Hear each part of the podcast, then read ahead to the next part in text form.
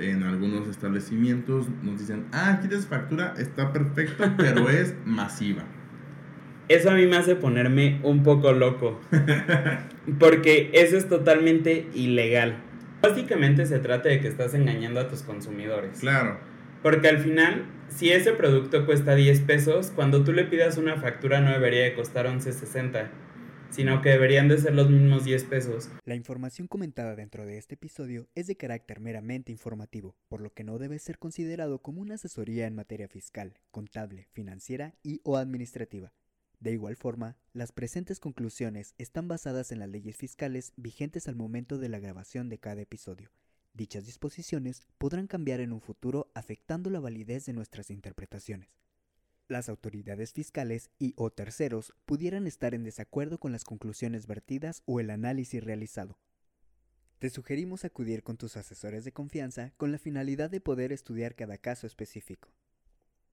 El Lavadero Fiscal es un podcast creado y producido por Arpea Consultores. En este podcast, no te enseñaremos aquello que imaginas. Te ayudaremos a informarte de aquello que nadie nos explica cuando crecemos. Los impuestos. Y podrás hacerlo mientras tomas un baño, te tomas un café, estás en el tráfico, en la oficina o en cualquier lugar. Hola familia, excelente domingo. Otra semana más, un nuevo episodio. Eric, ¿cómo estás? Bien, ¿y tú? También muy bien, emocionado.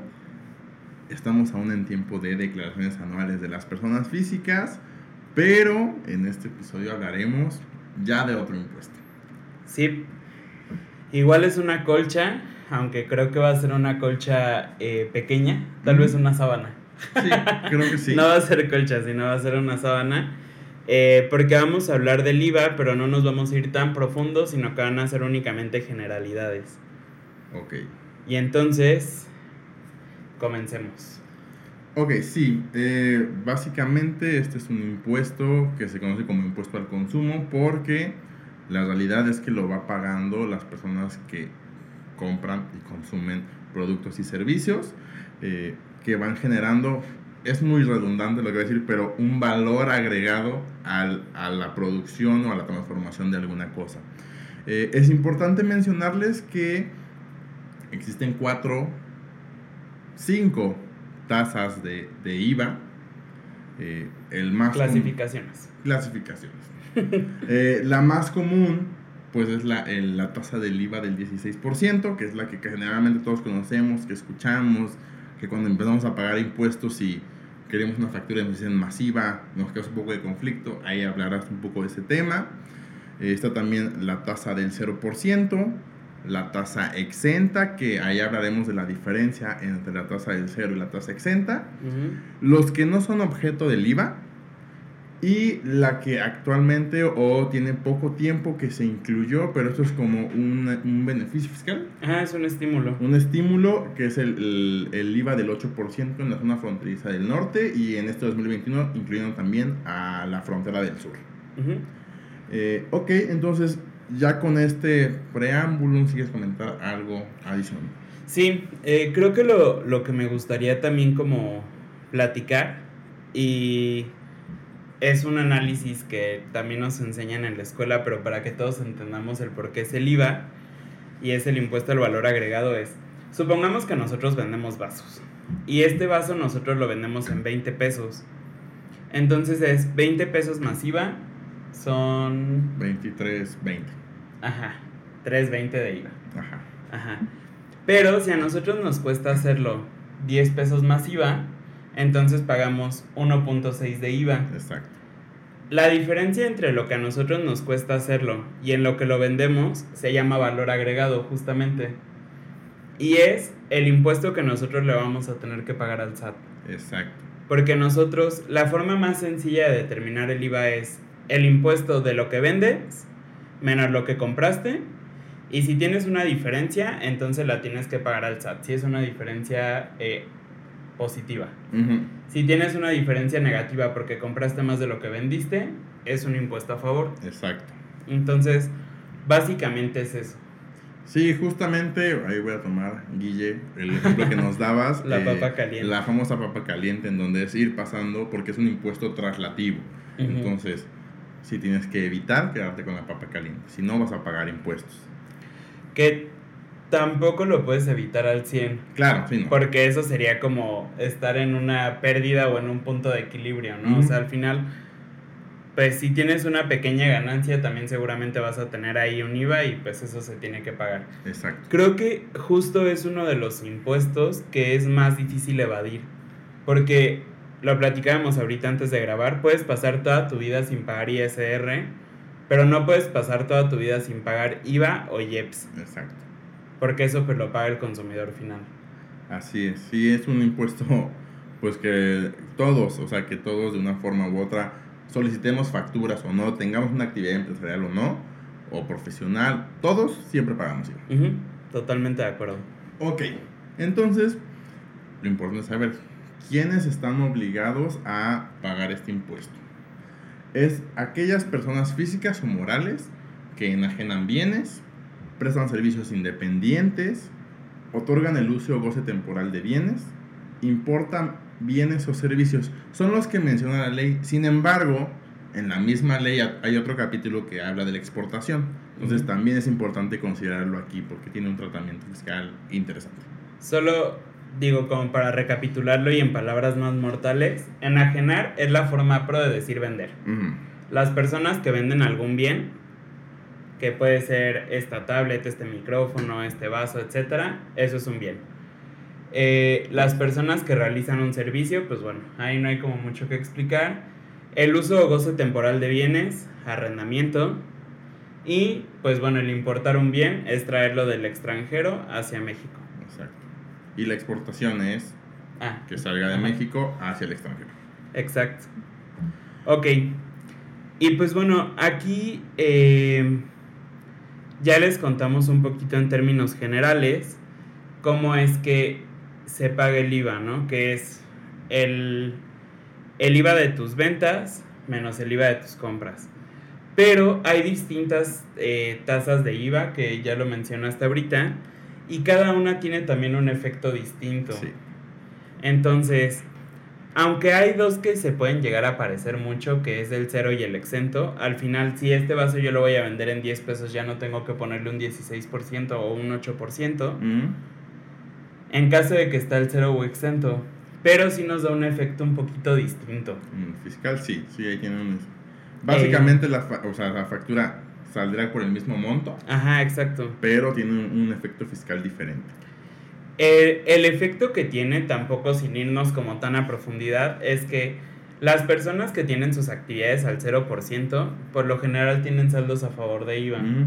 ¿Por qué? Porque ellos pueden utilizar el IVA de sus compras para acreditarlo con su IVA de las ventas, que es 0%, ¿no? Entonces, al final, si ellos tienen de IVA 20 pesos de lo que compraron y ellos no tienen IVA de sus ventas, pues tienen 20 pesos de saldo a favor. Exacto.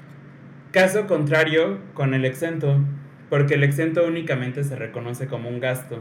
Exactamente. Y entonces es un IVA deducible no acreditable. Ese es el término pro, pero a lo que hace referencia es que lo tenemos que reconocer como un gasto, pero no nos sirve para fines de IVA. Entonces no vamos a pagar IVA porque no lo generamos, pero tampoco podemos tener a favor el IVA que pagamos por nuestras compras. Exactamente. Dicho esto, entonces, ¿nos puedes dar algunos ejemplos de cuáles son las actividades que están al cero o exentas? Ok, mira, creo que voy a empezar con el tema de exentos, que puede ser lo más común, el tema de doctores. O sea, cuando tú vas a la consulta con un médico particular y le solicitas una factura, o aunque no la solicites, sus ingresos están exentos. Aquí lo que busca la ley es claramente, si ya te está cobrando 1,000 pesos, pues no tengas que pagarle 1,160 por un impuesto traslativo. Entonces, ajá, aquí es donde te dice como es tema de salud y es beneficio para todos los mexicanos que no traslades y que sea un ingreso, más bien que sea una tasa exenta. Ok. Otro también común es cuando compramos una casa habitación, uh-huh, departamentos o casa. También el comprar una casa está exenta de IVA, justamente porque no es lo mismo pagar 1,000,000 de pesos. Sí. Que pagar 1,160,000 pesos. Ajá. Esos podrían ser como los más comunes y algunos ejemplos rápidos que pudieran llegar ahorita. La tasa del cero básicamente va para todo el sector primario, okay. Todas aquellas personas que se dedican al campo, la pesca, silvicultura, ganadería. Todos ellos cuando venden, por ejemplo, la persona que vende sus vacas para comercialización y que sean de consumo, así que las personas compremos carne ya en la carnicería, esa primera enajenación está a la tasa del 0. Ok. También, como bien siempre se los decimos, no todo es gandallez con el SAT. Y siempre buscan formas de apoyar ciertas actividades que puedan beneficiar al país. Y entonces, como también mencionamos ahorita, los que son objeto del IVA es la importación y la exportación. Cuando nosotros hacemos una importación, se considera la tasa para ese bien que está en el país, a excepción de los que están al cero o exentos, que en automático se consideran ambos exentos. Exactamente. Es decir, si nosotros traemos, por ejemplo, verdura, va a estar exento en México. Exacto. Porque aquí en México está al cero. Sin embargo, cuando nosotros hacemos una exportación, ahí no importa si, por ejemplo, el vaso está al 16, va a salir al cero, y eso beneficia a las empresas que están en México, porque al final de todos los gastos que ellos hayan hecho para poder tener ese vaso, van a poder recuperar una pequeña parte que es el IVA. Exactamente. Ahí lo que se busca, o la teoría, es que más productos mexicanos lleguen al extranjero. Es por eso que está este estímulo en el comercio exterior, para no pagar, un estímulo, una cosa en ley que dice que cuando exportamos está la tasa del cero. Sí, y creo que es importante porque al final justamente sí les da un beneficio a las personas que se están esforzando por dejar un poquito más en alto el nombre de México. Exacto. Porque pues pueden recuperar parte de los gastos que realizaron para realizar su actividad. Entonces está interesante esa parte. Okay. No sé si tú tienes algo más que nos quieras comentar. No, creo que de este primer sentido de las tasas del IVA no.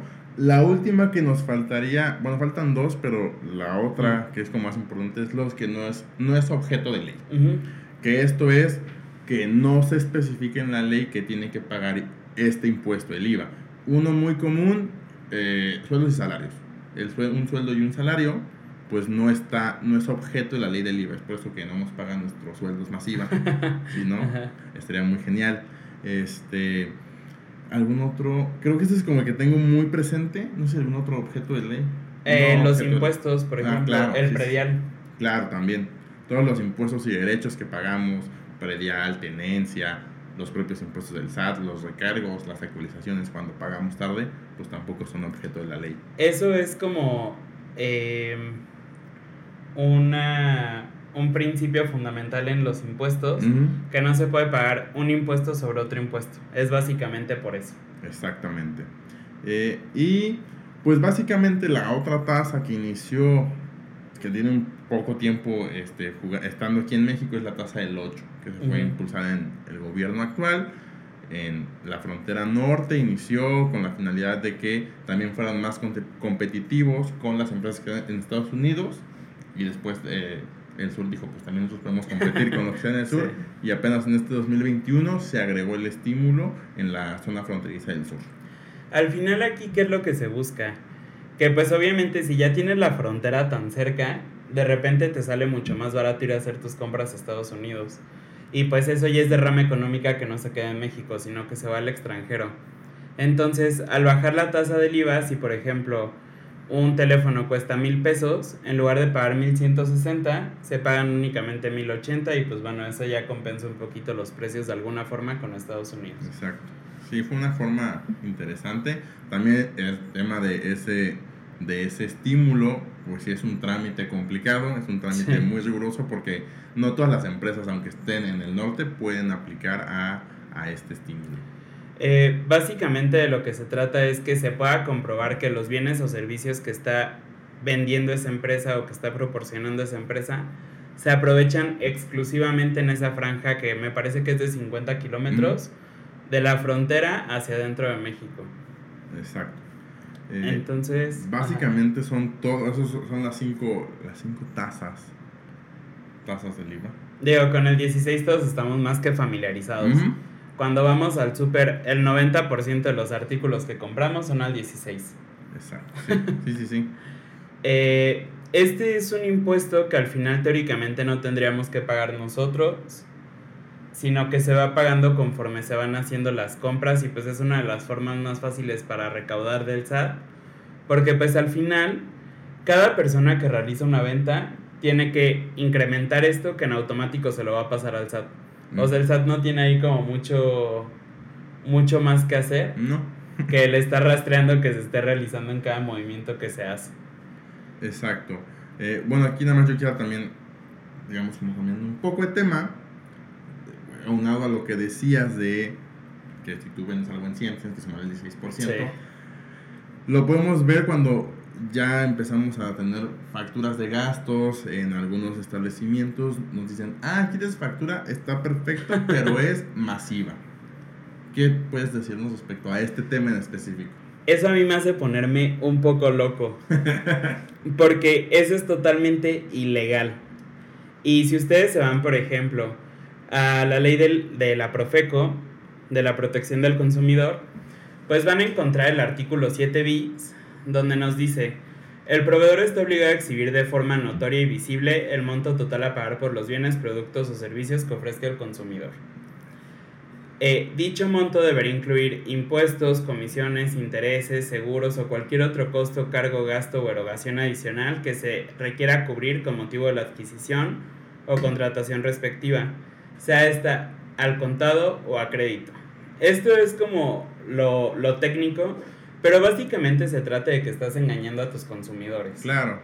Porque al final, si ese producto cuesta 10 pesos, cuando tú le pidas una factura no debería de costar 11.60, sino que deberían de ser los mismos 10 pesos.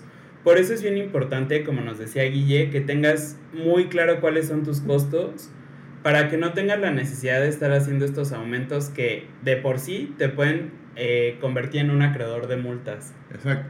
Y que vamos a verlo así, este artículo es muy muy claro, no solo es impuestos sino también comisiones, que es otro tema. Exacto. Por ejemplo, cuando usas terminal, clip o este tipo de nuevas métodos de pago. Ajá, exacto. Que dicen, sí está bien, pero te voy a cobrar aparte una comisión del 3%. Entonces imagínate, de pagar el precio es el 16% más un 3%, uh-huh, llegas hasta un 20% más caro, solo porque no hay una planeación desde el inicio de estos costos que como empresa tienes que cubrir. Y como nos decía un poquito Geras, también no es por ser maquiavélico, pero la verdad es que esto sí lo pueden denunciar, porque al final sí es parte de la forma abusiva de operar de algunas empresas, el estar engañando de esa forma a los consumidores y de obligarte a ellos no adquirir esos costos. Sí, hay que tener mucho cuidado, siempre buscar que tus proveedores pues estén cumplidos, y a veces también, desafortunadamente, a veces también accedemos a pagar este 16% más porque es la persona que para tu giro o la actividad que haces sí te factura. Uh-huh. Es muy común, por ejemplo, en el sector primario, que muchas personas que son agricultores, que están en la parte de la ganadería, pues no facturan. Entonces, a lo mejor ellos no te deberían cobrar IVA además, pero es como este ejemplo. O sea, persona, una ferretería también, que pueda llegar a ser informal, que decían, pues sí, pero te cobro más IVA. Hay que tener mucho cuidado en estas prácticas. Y ahí, mucho ojo. como salían los comerciales. Porque al final, muchas veces nos pasa que vamos con el médico, como comentabas tú, y el médico nos dice, oye, ¿sabes qué? Te voy a cobrar 500 pesos más IVA. Los médicos no tienen que cobrar IVA. Y seguramente cuando a ustedes les llegue la factura no les va a llegar de 500 más 80 de IVA. Les va a llegar de 580 y ya se quedó con el 16% adicional. Exacto. Pero, por ejemplo, los nutriólogos, psicólogos, enfermeros, etcétera, ellos sí te pueden cobrar el 16 y sí te tendría que llegar la factura 500 más 80, entonces 580 pesos. Exacto. Es de tener mucho cuidado ahí, porque al final pues nosotros estamos adquiriendo un bien o un servicio a un costo mayor de lo que deberíamos de estarlo adquiriendo. Sí, es mucho. Vamos a, ahí es muy repetitivo el tema de mucho cuidado. Sí tengan, o sea, sí revisen bien, tanto primero como empresas, cuando vas a ofertar un producto o un servicio, si en tu planeación, en tu primer acercamiento, en tus finanzas, en tus proyecciones, si considera el tema de los impuestos. O sea, si tu actividad está grabada al 16, pues considéralo de esa manera, para que no caigas en engañar a tu consumidor, en tener estas malas prácticas que después vas haciendo porque no sabes qué hacer, porque no tienes una buena, un buen acompañamiento, una recomendación de tu contador de confianza. Entonces sí, cuiden mucho eso. Siempre es bien importante también, aquí estamos haciendo muchos flashbacks al episodio de Guille, que si no lo han visto vayan a verlo, porque ella nos mencionaba que teóricamente el IVA es un impuesto que no nos debería doler pagar. Sí, ¿no? ¿Por qué? Porque realmente no es nuestro. O sea, si nosotros cobramos una asesoría, por ejemplo, de nuevo en 500 pesos, estamos obligados a aumentar los 80 pesos, pero esos 80 pesos nunca son nuestros y nosotros no deberíamos de considerarlos ni siquiera en los gastos para nuestra operación diaria. Exacto. Esos 80 son del SAT y los deberíamos de poner en una cajita aparte. Sí, eso es muy real. Digo, claramente con los gastos y lo demás, pues no le pagarás, en este caso los 80 pesos, no se lo pagarás completo al SAT, pero sí debes de tenerlo como observado. Esta parte de mis ingresos, de lo que cayó en mi cuenta bancaria, son impuestos. Uh-huh. Exacto. Y pues bueno, el IVA, como podrán ver o se podrán dar cuenta, dependiendo de cada cosa que vean ustedes en su casa, ahorita pueden voltear y si están en la oficina donde estén, van a encontrar varias cosas y cada una de ellas tiene un tratamiento fiscal distinto, uh-huh, al menos en materia de IVA. Entonces, como se podrán dar cuenta, no es tan sencillo como estos 20 minutos o lo que llevemos hablando del IVA, pero, pues bueno, ya estaremos hablando un poquito más adelante de diferentes aspectos distintos en materia de IVA. Sí, tienen que tener también mucho cuidado cuando empiezan a emprender. Por ejemplo, en algún momento cuando hablemos de la tasa exenta y el tema de los doctores en específico, ahí tocaremos un tema muy cuidadoso en cuando se asocian varios doctores, en cómo deben de hacerlo. Sí. Entonces, sí tengan cuidado si son doctores, si están en que sus actividades son a la tasa exenta, en específico creo que es el que más les pide decir que cuiden, si asesórense, porque pueden llegar a estar cometiendo errores, uh-huh, en toda su planeación financiera. Y cuando van al cero, pues también el tema de que tienen muchos beneficios en IVA también es una realidad. Entonces, para que no los vayan a perder. Exactamente. Y pues bueno, básicamente fue todo por este episodio, pero para esperar al siguiente les voy a hacer una recomendación. Excelente. Resulta que Banco Afirme, pues bueno, como ya sabemos, si se puede ver justo en este momento, los podcasts están de moda. Y Banco Afirme también en algún momento lanzó uno de sus podcasts que se llama La Sobremesa. Y básicamente consiste en que una persona entrevista a emprendedores para conocer un poquito más de su historia. En este momento el que yo les quiero recomendar es el episodio 2 con Checo Gutiérrez, que se llama se llama Checo Gutiérrez de Cerveza Bocanegra. Esta persona es un emprendedor muy bueno, no recuerdo si ya les habíamos recomendado también antes de Mentes, pero si no se los hemos recomendado vayan a verlo, porque en cualquier lado donde está Checo Gutiérrez podemos ver la pasión que tiene por sus emprendimientos. Uh-huh. Al final, él por ejemplo tiene restaurantes, cervezas, ha incursionado en tequila, vino, etcétera, pero todo lo hace desde un lado donde se siente verdaderamente apasionado por lo que está haciendo y al final eso lo refleja en una calidad excepcional en sus productos y servicios. Okay. Entonces, se los recomiendo ampliamente, vayan a verlo, les aseguro que no van a perder tiempo, creo que dura como 30 minutos y pues bueno, les alcanza perfecto en lo que llegan de su casa al trabajo. ¿Va? Y pues bueno, creo que eso fue todo por este domingo. Yo soy Eric. Yo soy Arturo. Juntos somos Arpea. Y nos vemos el próximo domingo. Adiós. Gracias por permitirte este rato para mejorar tu cultura fiscal en este lavadero. No te olvides de seguirnos en nuestras redes sociales como Arpea Consultores y en nuestra página web www.arpeaconsultores.com. Nos escuchamos el próximo domingo.